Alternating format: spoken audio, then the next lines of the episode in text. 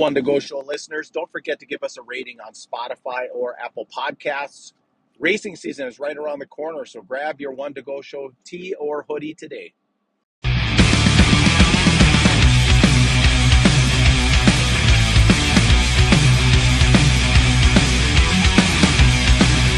All right, race fans, Ryan Aho here, and the one and only Bert Lehman bringing you episode 175 of the One to Go Show.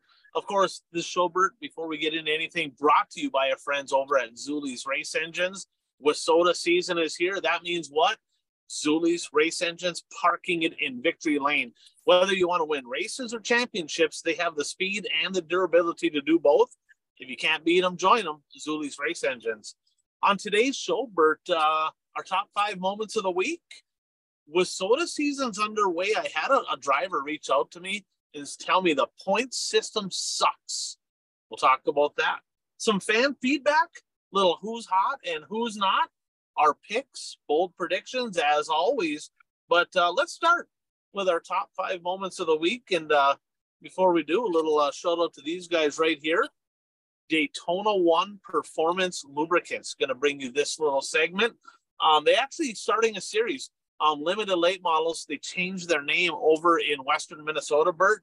They got them, they're called the Gen X late models. They're actually the Daytona 1 Performance Lubricants Gen X late models at I 94 Speedway, um, Madison, and Montevideo. And they're working on putting together a three track series, an extra point fund going to the drivers over there as well. So they have a lot of great products, a lot of lubricants. You know, I mean, of course, Buck's in the Hall of Fame for NASA for lubricants, but I mean anything from engine treatment to oils that you name it. But they have a tire treatment out there that can help the racer.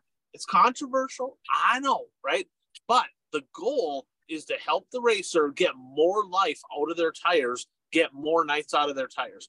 If you want more information on a product that can help you get more life out of your really expensive tires, call Chad 507 828 3536. Get educated. There's a lot of rumors, a lot of speculation on it.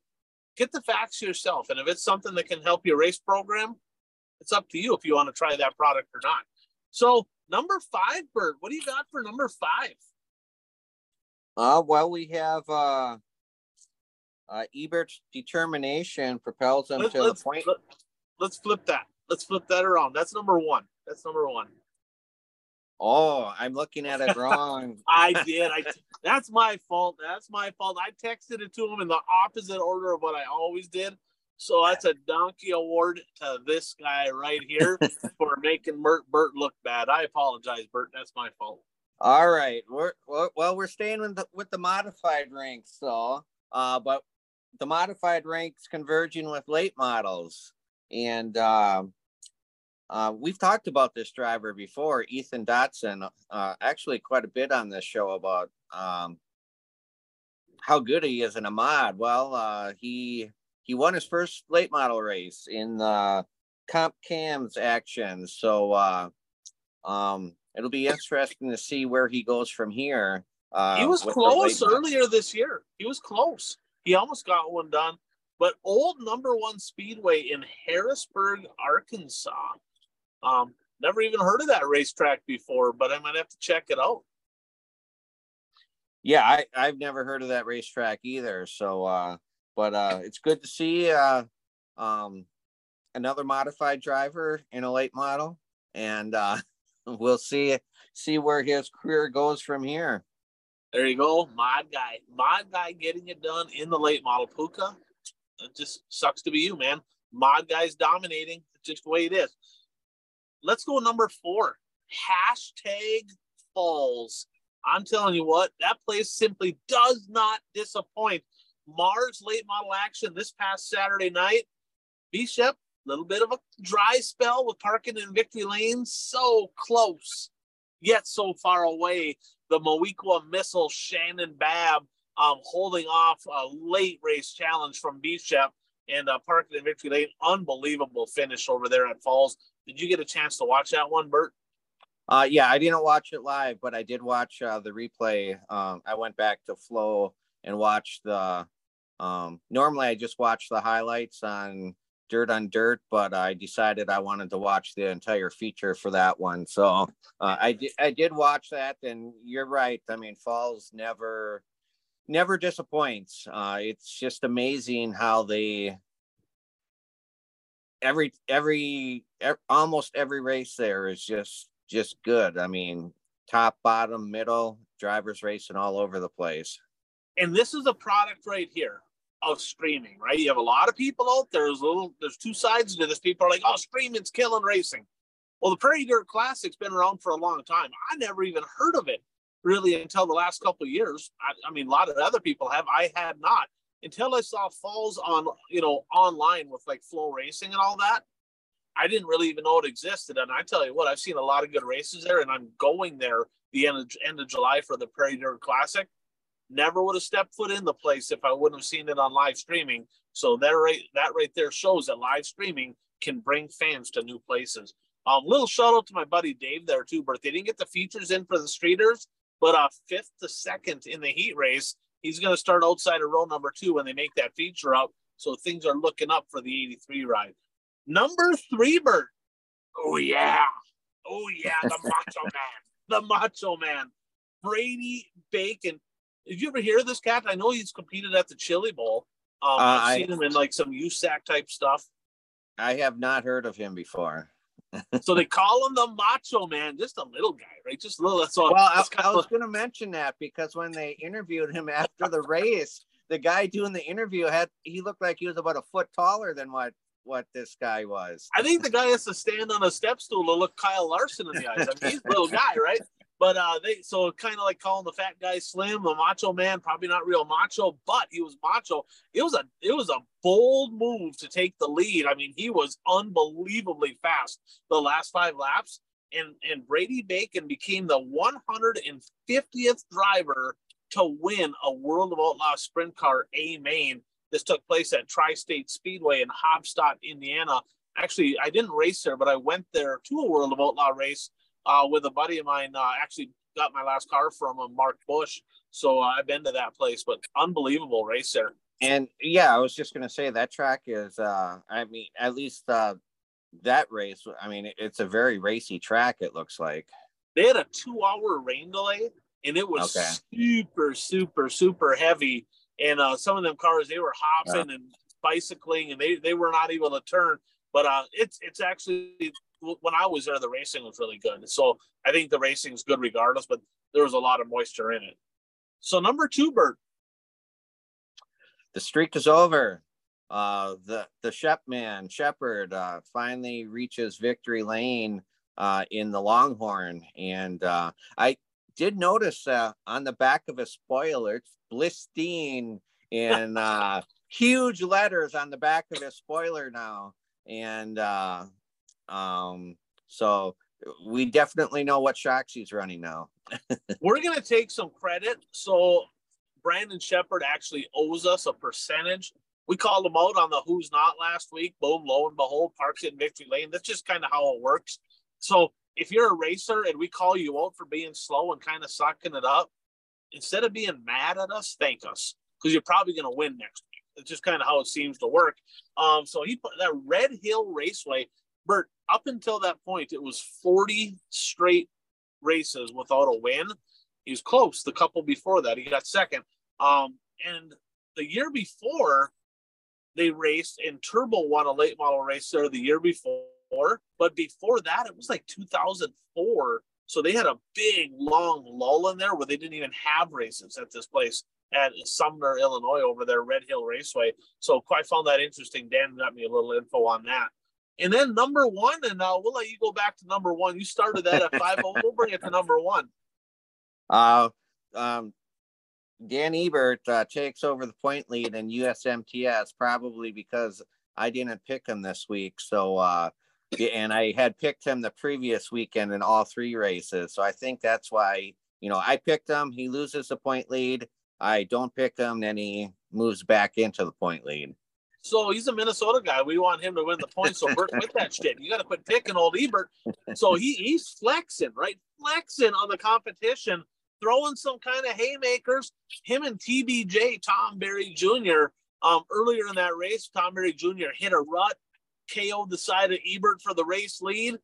Last lap, they take the white flag, they come into one and two, and Ebert throws the haymaker, and he's like, "Well, I kind of had to, I had to finish that one, something like that."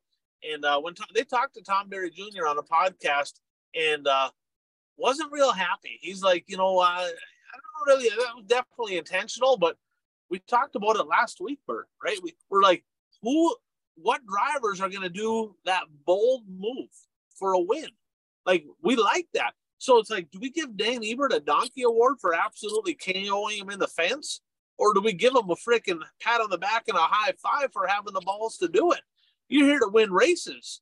And now Dan don't typically carve people into the wall, but I think he kind of felt that deal earlier in the race was, you know, he felt Tom Berry Jr. maybe could have lifted. Depends how you look at it. So he figured, well, he didn't lift, I'm not going to lift, and I'm going to win. I mean, you you always hear the saying from drivers. They always say that you know I'll race people the way they race me, and if he felt like that's the way Berry was racing him, you know, he's he's just making that statement come true. he sure is, and you know he's got a couple wins already this year. Um, one of only a couple drivers to have multiple wins. Of course, Tom Berry Jr. one night two. That's his second of the year as well. So uh, Tom Berry Jr. night one, I think he finished back to the 11th because when he they they stayed green when he got into the wall, he lost a whole bunch of spots, and uh, otherwise it would have been one two both nights, and didn't quite end up that way. So let's jump on to uh, some WISSOTA racing action. The WISSOTA season is taking off out west. Multiple races happened out there. Um, they raced at Casper for the second week in a row. Sheridan, Wyoming, they had a doubleheader. Electric City Speedway in Great Falls, Montana. So WISSOTA racing's happening. Y'all, Minnesota, Wisconsin people, don't be jealous. North Dakota, okay, it's coming. It's coming. Not quite as soon as out there. But uh, speaking of that area, a little shout out first. Brad Parson Ag Solutions. So if racing's coming, that means planting is coming, right? And for some people, planting might already be here. Well, if you want a great uh, farming season, what do you need to have? The right chemicals in your spray packages. That's what Brad has. You know, and if you're unsure, if you're like, man, I don't know if, you know, I don't know if I want to change, well, give them a call 320 219 3542 and and he's got products that you can mix right with the current spray packages. He has all the data, the numbers from testing. Get the information. If it can help you be more profitable, more efficient in farming, why not give it a try? And he's a race car driver, so support those who uh, are part of our group. So, little bit of news, and we're not going to get into all the results from these races because we're going to do that this week on the recap shows. We'll talk about those here in just a little bit. But I did have a driver reach out to me, Bert, and and uh, I was kind of chatting back and forth, and I kind of give him a little grief. I said, you know, uh, the old silver bullet here, Dean Larson, four for four to start the year. It's a big deal, right? Top, I think it's top thirty shows, maybe twenty five in mid on mod fours. I'm not positive, but he made the trip 700 miles one way to Casper. Then he ran three shows out there this weekend, four wins, four nights. That's a pretty good head start to start the season. Well, he's like, wow, that's a bunch of BS. A couple of them nights, three, four cars. It's stupid. Well, his question was this Do you think this point system that WISSOTA has in place now is flawed? Yes, I do. I think it's absolutely asinine. Okay.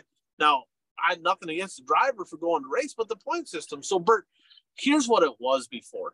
So, for for years and years and years, it was 35 points to win the feature. And then it was 33 points for second and one point the rest of the way back. So essentially, it was 34, 33, 32, and a bonus point for winning. Pretty simple, right? Now, the significance to that is the show points. If you get nine or less cars, you get 10 show, show up points. 10 to 15 cars, you get 11. 16 and over, you get 12. The significance with that two point separation was back four or five years ago, or however long it was when they had the last point system. If you want a feature with, say, four cars, right, you would get 35, uh, 35 points plus 10, so 45. We're going to not talk about the heat points because that's immaterial at this point. So it'd be 45 points, okay? Now it's a huge disparity. It is literally five points difference now between first and second. So a three car feature win is worth three more points than a second place if you have 80 cars. That's stupid, right? That's absolutely stupid. So they, you know, the, the thing is they got too much of a, a gap there, which it might work good for the USMTS series if they have the same car count on a series every night.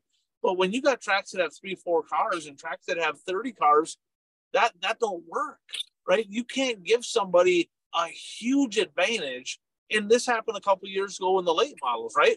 With Searing and Becker, and neither one of them benefited because they both raced them tracks, right? But the fact is, Searing that year had four car, five car feature wins, and it's like, I guess they count. They count towards the points. It probably shouldn't, but it's it's stupid. Um, for the life of me, I don't understand why they don't just go back to the old system.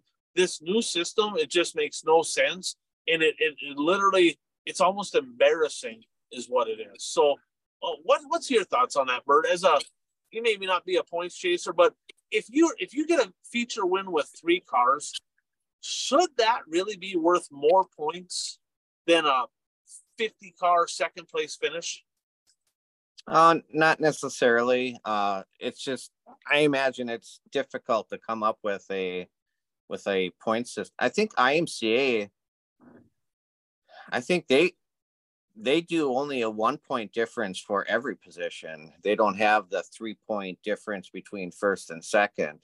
Um, so, um, I mean, I definitely see your point. You know, if you're only racing against three cars and you get X number of points and there's 50 cars there, yeah, you know, theoretically that should be, you know, a second place should be worth more than that. And for years, a low car count clean sweep used to be the same points, equal points to a high car count second. So that was that made sense. So now you're, you know, you go, you race 50 cars, you get second.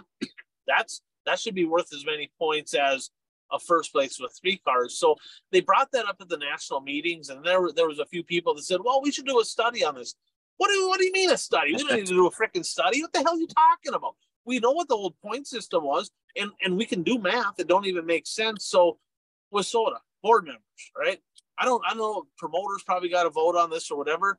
This got to change. This is embarrassing. It's it's just it's wrong. It has to change. It is just absolutely stupid. So, Bert, we got a few more questions here. Um, got Brent sent in some pretty good questions, and I got a question here from Jared as well. First, a quick shout out buyraceshirts.com. Racing season's here. If you need apparel, hats, sh- shirts, hoodies, you name it, buyraceshirts.com has all the products you need. They can get it to you in a timely fashion. They have all kinds of price points. Um, get a hold of the crew down there at buyraceshirts.com. So, Bert, uh, Brent sent some questions there. I'll let you read them off. You printed them off. We'll go one by one here. What do you got? All right. The first one is in a sport like track, under some circumstances, they charge false starts to the field, and the next person false starting is disqualified. In racing, when things are getting out of hand with caution after caution, should the next charge caution driver be removed even if they didn't cause a previous caution. Do you have a thought on that? I do. Um, I do not think that the next caution driver should be removed, um, especially if they, well, obviously, if they caused a caution before and they caused another one, at least at Shawano Speedway, they would be done because two cautions. Two yellows. Yep, two yellows um, but I don't think that just because all the other drivers are causing cautions and then you happen to cause cause one for the first time, I don't think that you should be eliminated from the race. I kind of gonna go the opposite. I'm okay. Go the opposite. Um. So, and I learned this. So I remember racing over at the Norman County Speedway, Norman County Raceway. I think it was in Ada, Minnesota and uh, Paul Engelstad was the promoter over there. Did a great job. Super nice guy. Um, and they had a rule. Uh, it was called the four caution rule. So after three yellows, from that point forward, whoever caused the fourth one, black flag, right? And And it is amazing, literally amazing that when you know that you're going to get black flagged and you get spun out, you're stopped in the middle of the corner. Wow, people get going again. It's kind of weird, right? Because how many times we see in some of these late model races, guys got a tire down. Well, I'm just going to pull off to the side. Car ain't running right. I'm going to pull off to the side of the track and stop. And they just bring out yellow after yellow after yellow after. It just pisses people off, right? I so there's two sides to it, right? I mean, because you there's going to be times where you have that racing deal and three cautions came out and you just kind of had a little bit of an incident and it's like you're done too bad i guess. It kind of sucks. I mean i so i get that part of it because that that's kind of un you know unfair to some extent. But it it speeds the program up. And my least favorite thing bert one of my least favorite things in racing is a time limit. I remember going to the viking speedway back in the day and i think they're going to actually be a little later um, time limit now for some of them specials, so stay tuned on that. But I remember um, going to a fall classic, and the race before us took forever. We get a we get an eight lap feature, right? Eight laps. They cut the laps. I would rather, if I had to choose, I would rather after three cautions start black flagging people to speed the program up. I'd rather do that than cut the laps from like a 30 lap feature to eight. So I can see both sides of it. That Brent, that's a good question, and uh, I think that you know that it could go both ways. And I definitely see your point because sometimes some of these races, Bert, are marathons, and we got twelve freaking yellows in certain races. It's like just start getting these people off the track. But at the same point, if uh, you know if they're getting kicked off the track and they're new, they're not necessarily getting any better either. So right. you got to have some laps. Right. What do you? All next? right. The second question at the ERX Motor Park, which has more classes than the local dirt tracks, they have scheduled time for each class to run. Could local dirt tracks run a schedule like that? I think basically they're saying, okay, at 820, this division's going to be racing. Uh, nine o'clock. I don't think that you can do that. In theory, right? In theory, it sounds like a good idea, but there's too many variables in there. Um, I, I mean, first, look look at the times when Mav TV has tried to do live coverage, and it does. You know, they're trying to match up when the feature is going to start, and it just never never happens.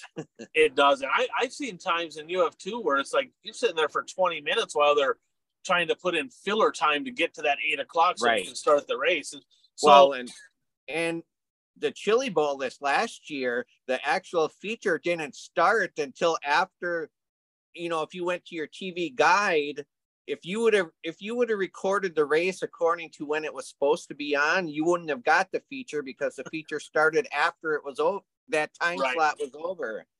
Right. I understand the question.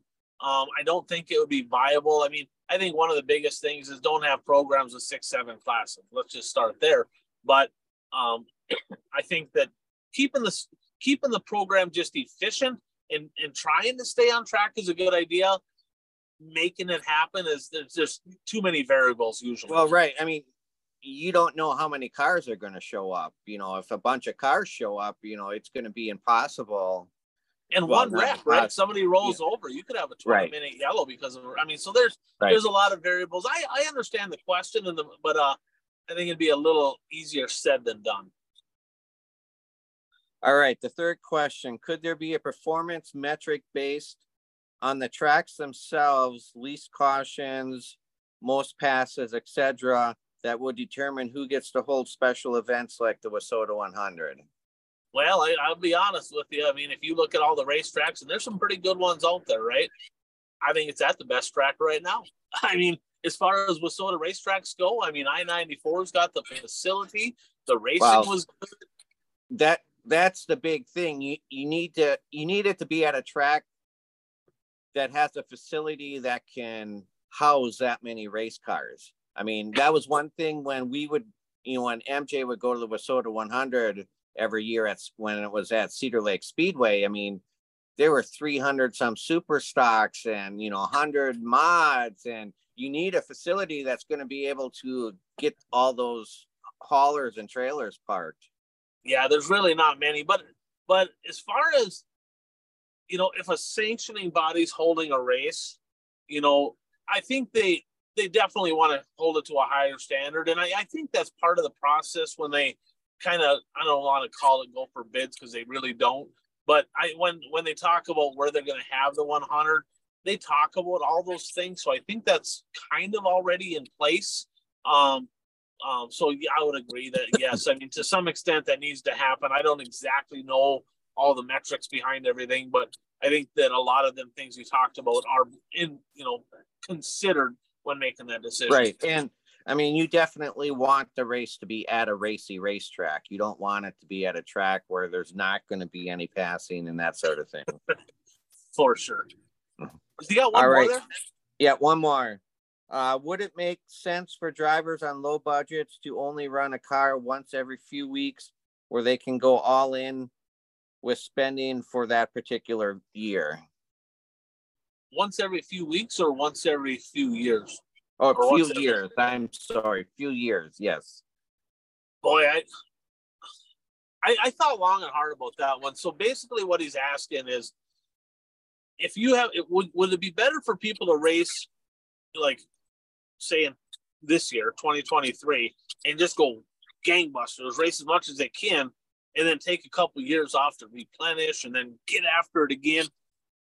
I don't know. I don't think so because I think you just you get rusty, right? I mean, well, I, I think that's part of it. That and drivers are out there because they have the ambition and the desire to race and you know if you take that away for a couple of years you know it, it's you know i think drivers even if they're not going to be at the top level they still want to race um because that it's in their blood. For sure. And and you know take it from me right? I i thought for sure i was going to take a year or two off. Well it's been freaking 10 right? I ran one year for duval in there but that's it. I mean, once once if you get out of it, you start getting other hobbies and doing other things. Pretty soon, you're going to be like, "Well, I'm having fun here." See, here's the key: racing is it's always been super expensive. Always, racing costs the same today as it did 25 years ago. It takes every dollar you have, right? So that's the cost is the same.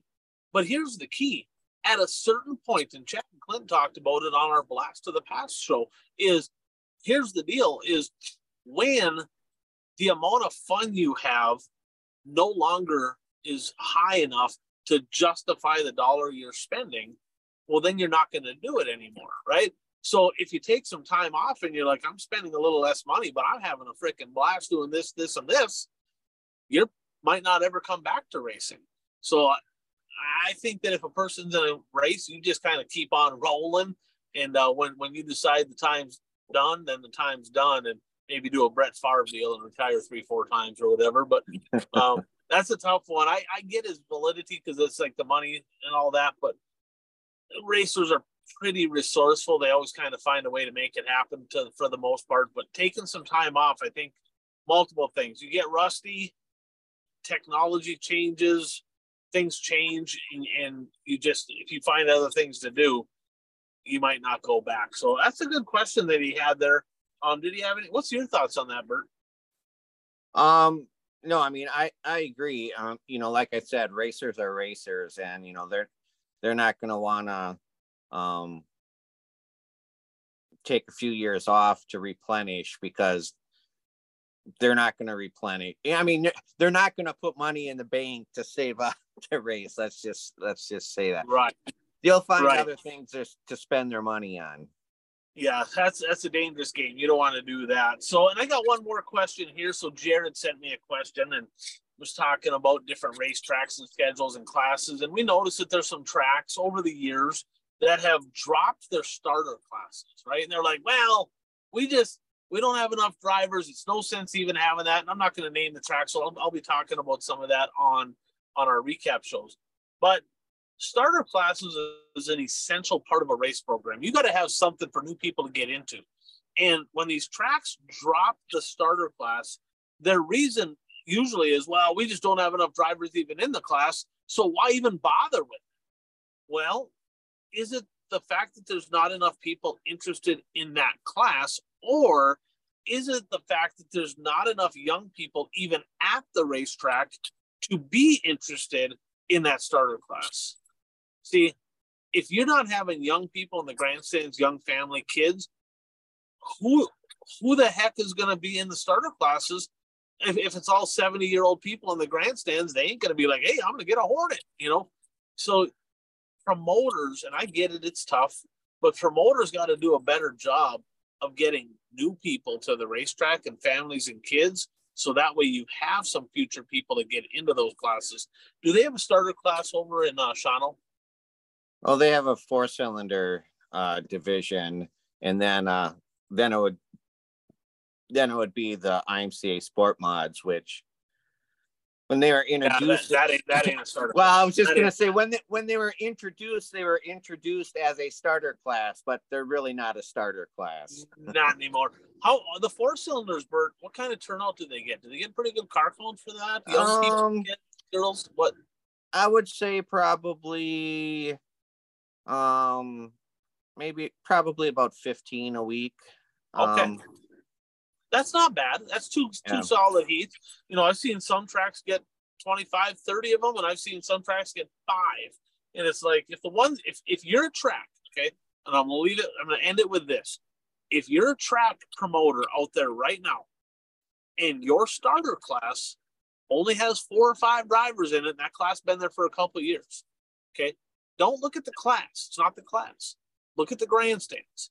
And when you look at the grandstands, look to see how many kids, how many young families, how many new people, right? Look to see what that number looks like. If you want to build the numbers in that starter class, start by building the numbers of those people in the grandstands so they can become interested in it. Well, I, well, I agree, but also if a track is going to add a starter class, they need to add a starter class that other area racetracks are racing. You can't have a starter class where the only place they can race is at your racetrack. Uh, just for an example, I mean, this was probably 10 years ago. Um, the Manitowoc Speedway, which is no longer in existence, they they started a starter class of trucks you know NASCAR has trucks, so let you know let's have a a truck division, and uh, they actually built a truck and gave it away in a raffle or something. Well, guess how many trucks were there the first week? Two. One. The one, one they gave away in the raffle. oh boy. So they didn't really they didn't really promote it very well then either. so that yeah. and, and, that depends on location, Bert, too. I mean, if you're in an area of a big population, like let's use Proctor and Superior, Duluth area, 250,000 people. Well, there's two tracks there. Obviously, those two tracks want to have the same starter class. They're right next to each other. Why right. wouldn't you? It's it, you just got to cross the bridge to go to the other one. But if only one of those tracks existed, let's say that it was only Proctor and Superior wasn't even a track, well, they you don't need to have the track an hour away have the same one because a lot of times them started classes they only race their home track anyway. Build within the community.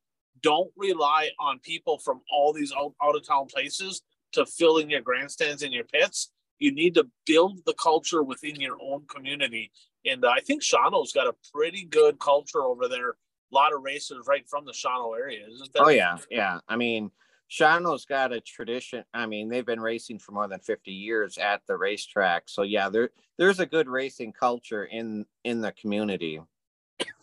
Perfect. Well, let's jump on to the next one here. Who's hot? Who's not? Brought to you by, well, I can tell you who's hot, Bert. Who's hot? Impact Health Sharing. That's who's hot. If you got to pay for your own health care, if you have employees, you got to cover theirs. If you don't have health care because it costs too much, I might be able to save you some money. 218 969 1380. Message me on Facebook, whatever you want to do. But Impact Health Sharing offers a product that typically is going to way, way reduce the cost of what you're paying for healthcare. And uh, that, that's a good thing. You can use that money for other things like, I don't know, racing, for example, instead of spending it on healthcare. So, Impact Health Sharing, get a hold of me, see if I can maybe help you out. Um, Bert, what do you got? Who's hot? Well, I'll steal yours. I mean, obviously, you know, we we've talked enough about him as being in the not hot list, so we'll add him to the hot list this week. Uh, Brandon Sheppard. Um, you know, he got finally got a victory, but he was also in contention, uh, challenging for more victories other than the one that he he did get. He legitimately could have went three for three on the weekend. And then the MLRA action here a couple weeks ago, he, he probably would have won there. I think he got a flat tire leading or something like that. So a second, second, and a first for Bishop. I tell you what, man. I mean, he's a class act. It is so good seeing him back in victory lane. He's just he's one of those people easy to cheer for. He races hard. He's clean, but he's he's super just down to earth guy. So tip of the cap right there, Brandon Sheppard. Congratulations. Um, any more on the hot list for you? Um, well, uh, I'll put uh, Chad Simpson on the hot list. He had a good weekend racing MLRA. Uh, he got a victory and I think a second. One night it was Chad first, Chris second. The night, the other night it was Chris first, Chad second. So yeah, the yeah. Simpsons had a pretty good weekend. um, I'm gonna go with a silver bullet, Dean Larson, uh, Mod Four action in WISSOTA Racing four for four, not a bad way to start the season. Tell you what, off to a pretty good start. He's retired, so he's traveling a bit. And uh, Dan Ebert, first and a second this weekend. You know, I said uh, I said over on the five wins or more this year um, in USMTS action. He's partway there already, leading the points. So Dan Ebert took him a couple years to kind of find something, but uh, I tell you what, he's he's going to be strong all year long. Who's not? Well, I only have one one on my not list, and that's Mother Nature. She's not hot. yeah, and, Lucas Oil Dirt Late Model Series would agree with you. and uh, I mean, the weather is cold, and I mean, we had snow flurries this morning on May it 1st. It snowed today, Bert. I'm in Pennsylvania right now, parked in the truck. It snowed today. I'm like, this is awful, awful. I mean, parts so, of northern parts of northern Wisconsin were supposed to get a foot of snow last night. I don't know if they actually did or not, but that sounds hideous. That's what that sounds. so I got a couple here, Bert. I got uh Donnie Schatz. He has been he ended the year last year, Bert. We're like, boy, I tell you what, he's gonna if he can start out like he ended, he's gonna be golden. Bert, in his last eight events, he only has one top ten. One top ten, it was an eighth in 18 shows this year, he's ran 18 shows in the sprint car, right? One podium. One. It was a second with the All Star sprints at the beginning of the year in Volusia. He hasn't even sniffed the podium yet. No, I mean, you watch those features, and I mean, he's nowhere to be seen. Um, you know, one of the best ever strap in, or it's painful. It's, it's it's painful. Um, he, he didn't forget how to drive. The, the guy's 10 time World of Outlaw champion. You don't forget how to race. You do forget how to be hungry, right? He ain't hungry anymore. Not that he don't want to win, but there's a whole different level to like, I want to win to like, I'm going to freaking win. He had that hunger. He's got, he's, he, he's got to watch Rocky. He's got to get the eye of the tiger. That's what he's got to do. You know, I want to see Schatz competing for wins here you know, and maybe he'll come out. Didn't he win the Knoxville Nationals last year? Yeah. So so he's gonna kind of suck it up all year long, win the million. Is that kind of how that's gonna work? Or I mean, wouldn't shock maybe right. So Donnie Schatz. Uh, the other one I have is uh, the Rocket Man, Rodney Sanders. He's been kind of sniffing around the, the lead there for a little bit, but he's winless in USMTS action since August 13th of last year he won at the I 70 Speedway in Odessa, Missouri. So Rodney Sanders literally struggling to find pay dirt. So I'm going to put him on the not hot list as well. So last week, our picks were so uh, we, we picked the Mars late model race, the races at Brownstown, Turbo, Tyler Erb. He kind of Bishop threw a haymaker slider at him with about two to go, and he overshot it, jumped the cushion. Turbo went on to win. None of us had turbo. Jeff, um, Jeff had B-Shep. He got second. Um, at Falls, hashtag Falls Fairbury, the Moweaqua missile, Shannon Babb holding off a late charge from B-Shep again. Um, Mike and Brad both had Shannon Babb, so two points for them. And at Red Hill Raceway Sunday night, Bishop finally hit pay dirt after 40 nights of not winning. He finally got it done. Kurt and Dan had Unzicker, Ryan Unzicker, who got fourth. They each got a point there. USMTS Modifieds, they were at the Hamilton County Speedway, Webster City, Iowa, night three, the 10,000. Of course, the night that paid the most, that one rained out. Mother Nature not cooperating. But uh, Dan Ebert on night one, and uh, he nobody had Ebert, but Mike and uh, Carl had Rodney Sanders, who we just talked about. He did get second. Point for them.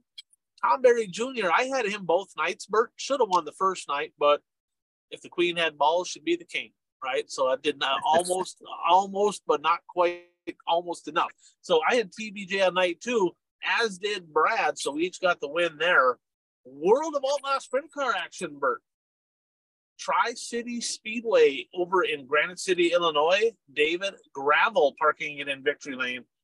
Kurt, Kent, Van, Jeff, Bert, you all had Macedo. Um, nobody had gravel, which is weird, right? Nobody had gravel. Y'all had Macedo. He got fourth. You each got a point. And at Tri State, Brady Bacon, the Macho Man, parking in in Victory Lane. None of us had Brady Bacon. Oh, he's a good racer. We just didn't pick him. Mike, myself, and Carl all had the big cat Brad Sweet, who got third. And then the high limit sprint cars, it feels like it's forever ago, Bert. The high limit sprint car series last Tuesday at 34 Raceway, the 39 of Anthony Macri, Mike, Kent, Brad, Carl, and Bert. All you had Kyle Larson, who got third, tried to throw a haymaker at the end and actually lost the spot but uh, you each got a point nonetheless. So that's last week's picks, and and uh, right now our our pickums are standings. Jeff is leading. I mean, if they're going to get all that snow up there in Michigan, we might as well let them have the lead in the points. Got to got to do something to make them feel good. Kurt is at 44. Mike jumped past me here. Mike skipped ahead of me. He's at 43. I'm at 42. Big Bad Brad at 38. Bert you're at 36 striking distance there. I think Kent is at 36 also. Dan's at 34 and Carl's over 20 at 21. Bert, this week we are going to pick uh, the races for the high limit sprint car series. They were going to run Tuesday. Now they're running Wednesday. That's at Kokomo. World of Outlaw sprint car action Friday and Saturday at Eldora.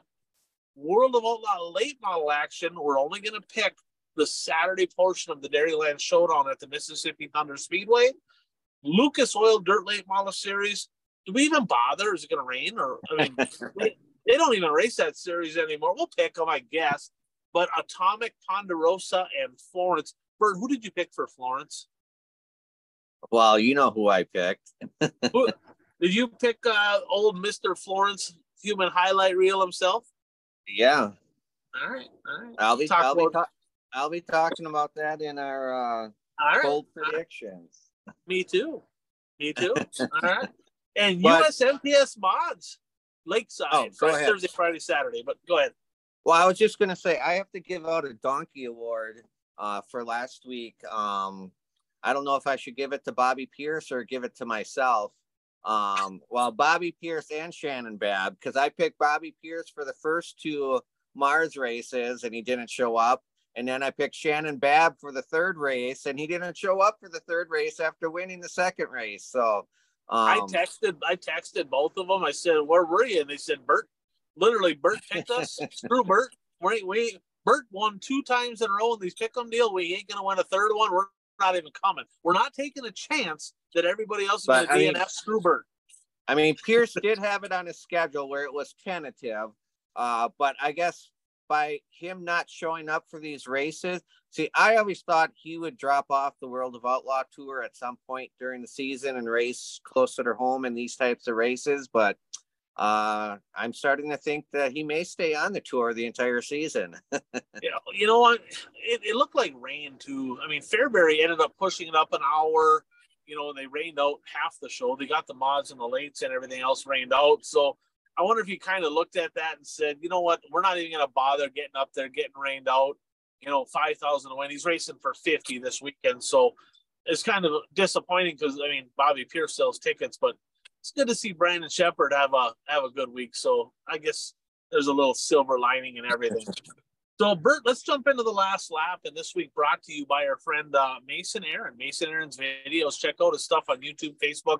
I mean, huge thanks to him. He does the editing for all of our content, all of our shows. You know, I, I know that takes a lot of time because I used to do it. And I quite honestly, probably, I don't know if we'd be even doing the show if we didn't have him here helping us. So a big shout out to him. And Bert, he has some really, really cool stuff. I mean, he, he creates a lot of like B-roll type content behind the scenes. I mean, you should, if you haven't seen his stuff online, it's worth worth a look. Um, he does a lot for the sport. Really good guy. So thanks a lot to Mason Aaron there. Um, so Bert, late model guy from Wisconsin, making the trip down to Illinois here. Oh yeah, Taylor Scheffler. Um, uh, he won down at Farmer City. What was that on Friday? Friday night. Yep. Yeah. Yep. Because Saturday he went to Fairbury. I don't know how yeah. he did there. Uh, he made the feature at Fairbury, and uh, I he was running in the top ten uh, uh, later in the race, so I, I think he did fairly well. Um, but he likes to go down and race in northern at those tracks in northern Illinois. And uh, you know, I interviewed him a couple of years ago for a story, and with that story, I interviewed his dad too. And you know, his dad said that um, he wants uh, Taylor to go race in northern Illinois and race against those drivers because those are some of the best drivers uh, in the Midwest. He's sporty, man. I tell you what, I remember a race a couple years ago at Plymouth. I think him and Nick were side by side in that deal. He was hustling on the high side. Taylor Scheffler's a wheel. He's oh, a yeah. really good racer. I'd, lo- I'd love to see him follow the whole Wabam Dirt Kings series and see if he could have a little something something there for the 15. Um, that would be really, really good. But I, I don't know if he'll commit to that or not. So, uh, another thing in news, Minnesota racing news, Granite City Motor Park in Sauk Rapids, Minnesota, Bert, they, they announced some really, really cool shit here this weekend. Um, they posted, you know, we've, we've talked about this on the show, right? What can we do to get drivers to buy in to track championships? What can we do to get more of that like local racing back? Well, they they did it they they actually announced that they're going to have a significant point fund, and you can jump on their Facebook to get the numbers. But they're throwing out some big money here um, for point funds for all of their classes, Bert. Um, I'm talking, I think 2,500 to win for one of the classes. You'd have to look there. I did not write down exactly the numbers. You can just go to Granite City Motor Park on Facebook. But they, um, James Trantina and the gang, literally taking money and putting it towards the track points, trying to get drivers from the area to buy more into racing weekly races. On top of that, they posted their pay, very, very good payout, just the regular pay. They're paying heat races. Alexandria and Ashland both heat races as well. But the heat race winners, like in the modifieds and supers, for example, $100 bill for winning the heat, hard charger bonus money every single night. So, for example, in the super stocks, it's 400 to win every night, $100 to win the heat, and $100 for the hard charger. You could walk out of there $600 to win every single night in the super stock division. And most places pay like $350, $400. So, throwing some extra money around back to the drivers. So, tip of the cap there to Brian and James and the folks over at the Granite City Motor Park.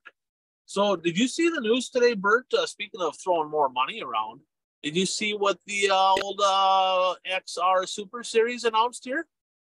I did not see what what they announced. Kokomo was supposed to be, I believe, fifty grand to win. I think is what it was going to be. They bumped it this next race at Kokomo for the XR Super Series, a hundred grand to the winner, throwing more money at it. And uh, now I think that jumps it from five to six hundred grand to win or more late model shows. Four of them, Bert, XR Super Series events. So four pretty big paydays there for the late model guys and uh, just more money and really didn't need to. I mean, if you're paying 50 grand, you're going to probably get the same cars, but that's more money in the pockets of the racers. That can't be a bad thing. You talked about it already. You said the Simpsons uh, kind of dominated in MLRA action. Jake Timm had a legit shot to win, and I think he melted a tire, crossed it up, I think he ended up fifth or whatever. He was looking really good. One of them nights kind of really led a, a big chunk of that race and faded at the end. So um, kind of a tough break for him. Um, another thing here, Bert, uh, blast of the past. We just got done before this show you know, we jumped on friends of mine, Chad and Clint Larson, have been friends with them for, oh man, for a long time since the early 90s. So like 30 years and uh, very, very good friends. And uh, it was episode 75. So if you haven't had a chance, check out the Blast of the Past episode. Um, it was super fun. And let's get into the bold predictions for the week. So, first of all, Bert, off the board, um, you had one come off the board this week. You said Jake O'Neill was going to win a pair of US MTS races this weekend. He came from like 24th up into the top five on night two. He was, I mean, it's Jake O'Neill, right? So he was fast, but you got that one wrong. Bert, I had four come off the board this week. Four. Four. Well, uh, b- before you go on, I, sh- I should have brought this up during the Who's Hot. Jake O'Neill was hot the first night racing uh, this last week. Uh, you know what? yeah, he ignited that one. That was up in a ball of flames. That, I mean, cool picture, but looked expensive. That did not. Yeah, I mean, his the entire for those who didn't see it, the entire underside of the car from the engine all the way back was engulfed in flames. Yeah, that, that didn't look pretty at all. So I said Ogilvy was gonna get at least one event in before May 1st. Nope. I said one driver out of all the races that we picked this past weekend, at least one of those drivers was going to double up. Dan Ebert, you kind of messed me up there because TBJ was going to have that deal. I feel like that's a bad beat. Like I had that deal locked until the last lap, and I guess Dan just wanted it more, so uh, that one was wrong. I said the high side hustler, Jason Fager, was going to get a pair of podiums. I should have said a pair of top fives. So close, yet so far away. I said WISSOTA was going to have a press release about tires before May, you know, by May 1st. Bert, they did. They did. Went out to all the tracks. Um, I don't know if that all the drivers got it, but all the promoters got it. So they issued a press release. In that press release, they said that there are certain uh, certain products out there that they've been doing some testing on that they really don't want drivers using on their tires. I don't know where that came from. Just I'm speculating here. They didn't they didn't mention any names of the products or whatever. So, um, but needless to say, uh, that one was correct. I get a point there. So so um, we got one more guy that picked one here. So Jeff, we had to go to a jury of our peers here. Okay.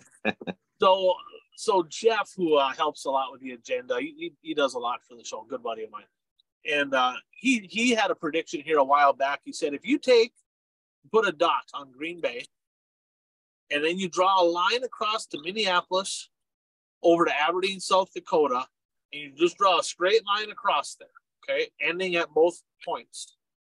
He said there will be no dirt racing north of that line before May 1st. Bert, the sandbox at the Cedar Lake Speedway is a dirt track. They ran go karts on dirt in an oval, green flags, checkered flags, winners, losers, right? That was an actual viable race on dirt before May 1st, north of that line. Some people on the group disagreed. They said that that don't even count. That's go kart racing. Y'all hate kids.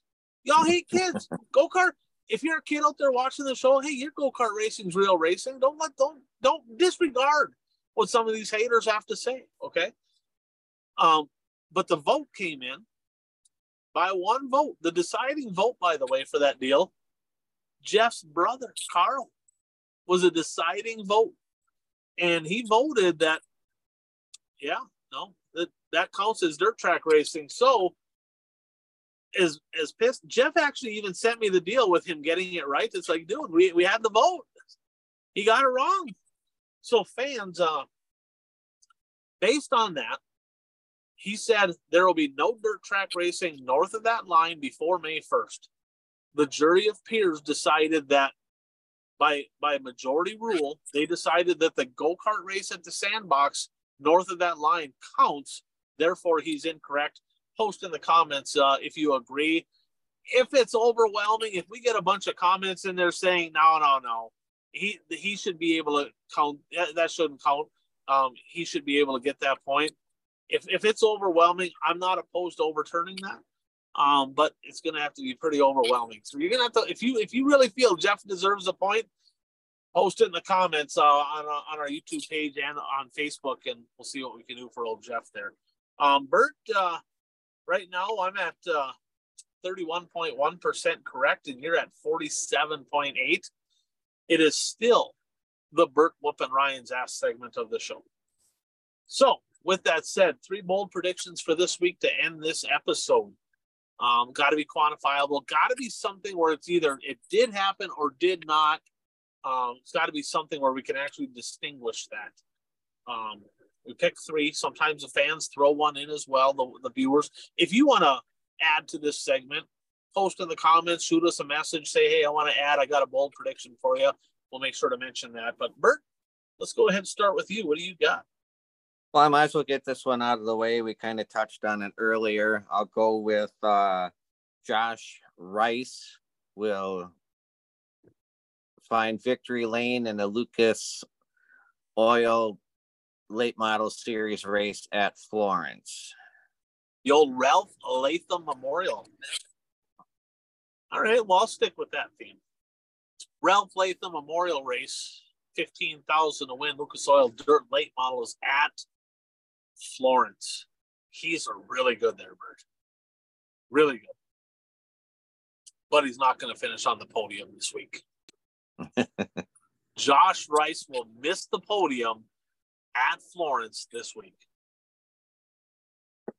All right, my second one, I'll go with uh, uh, Flat Bill, um, Hot Child gets a one feature win at Eldora. Old Flat Bill himself. So Sheldon Haudenschild, Buggy Bobby, is going to win one of the A. Will win at least one. At least one. Oh, good catch. Good catch. The Rocket Man, Rodney Sanders. Remember, I just called him out, right? Remember, I just called him out and I said he's on the not hot list. What typically happens, Bert, when we put somebody on that naughty list? They win. So write this down. Rodney Sanders will win at least one USMTS modified A main over the next two swings. Lakeside and Deer Creek are the next two swings. Deer Creek's the May. So there's three races at Lakeside, three races at Deer Creek. Rodney Sanders will win at least one A main in those events. Um, is it a bold prediction to say that there will be racing this weekend at Speedway? oh. I know I'm kidding. That's not my prediction. That's um, about as bold the way, the, we- the, way the weather's been, that is a bold prediction. Um, I am gonna stay. I am gonna stay local though, and um, as we, I think I believe we mentioned this on the show before. Uh, Plymouth Dirt Track um, uh, is only going to be racing late model six times this year. Their first event is this coming Saturday.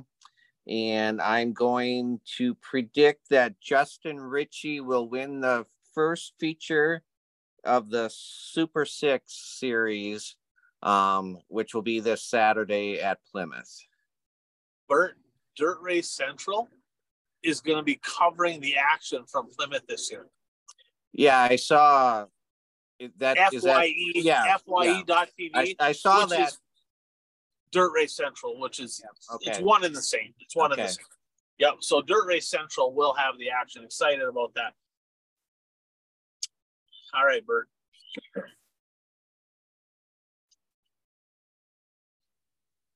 I got one last one. I'm kind of coin toss on which to go. Which to go. This this one here, Bert. You know what? I'm gonna go this way. The B1 bomber, Brent Larson.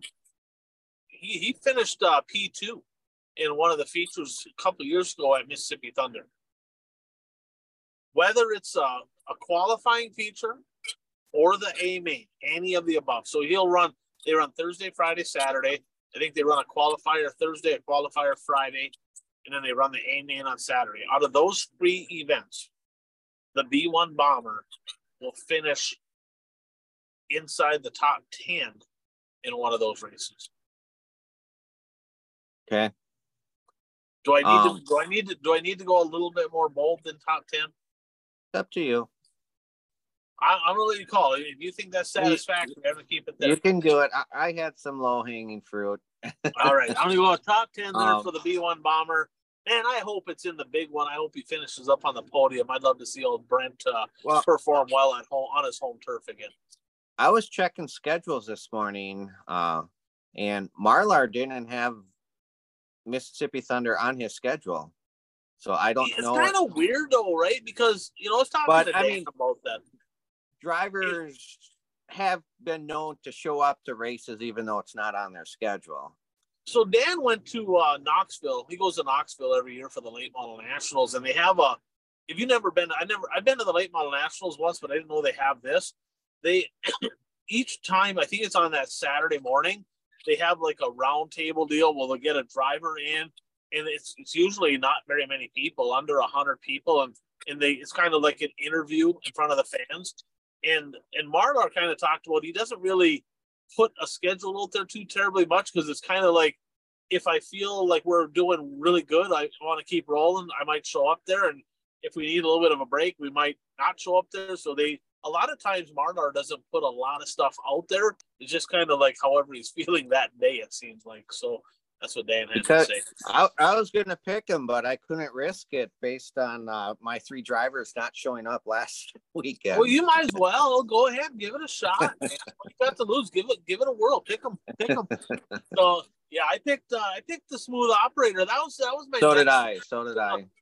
Did you really? Yeah. Okay. I was that was gonna be, but I figured, man, that's kind of that would have been bold. I mean, I kind of felt like throwing it out there. Uh, Bobby Pierce will win fifty grand at Mississippi Thunder, but I don't really want to jinx them. I'd like to see the smooth operator park in victory lane, so I'm gonna leave that one off the pick there. Maybe I just say Bobby Pierce not hot. Maybe that'll get it done. We'll find out. So, Bert, always fun. We had a hell of a a long day here. We we did a couple shows back to back. I know you got to work in the morning, as do I. But uh, race fans, I'm Ryan Aho. That is the Bert Lehman. Thanks for tuning in to the One to Go show.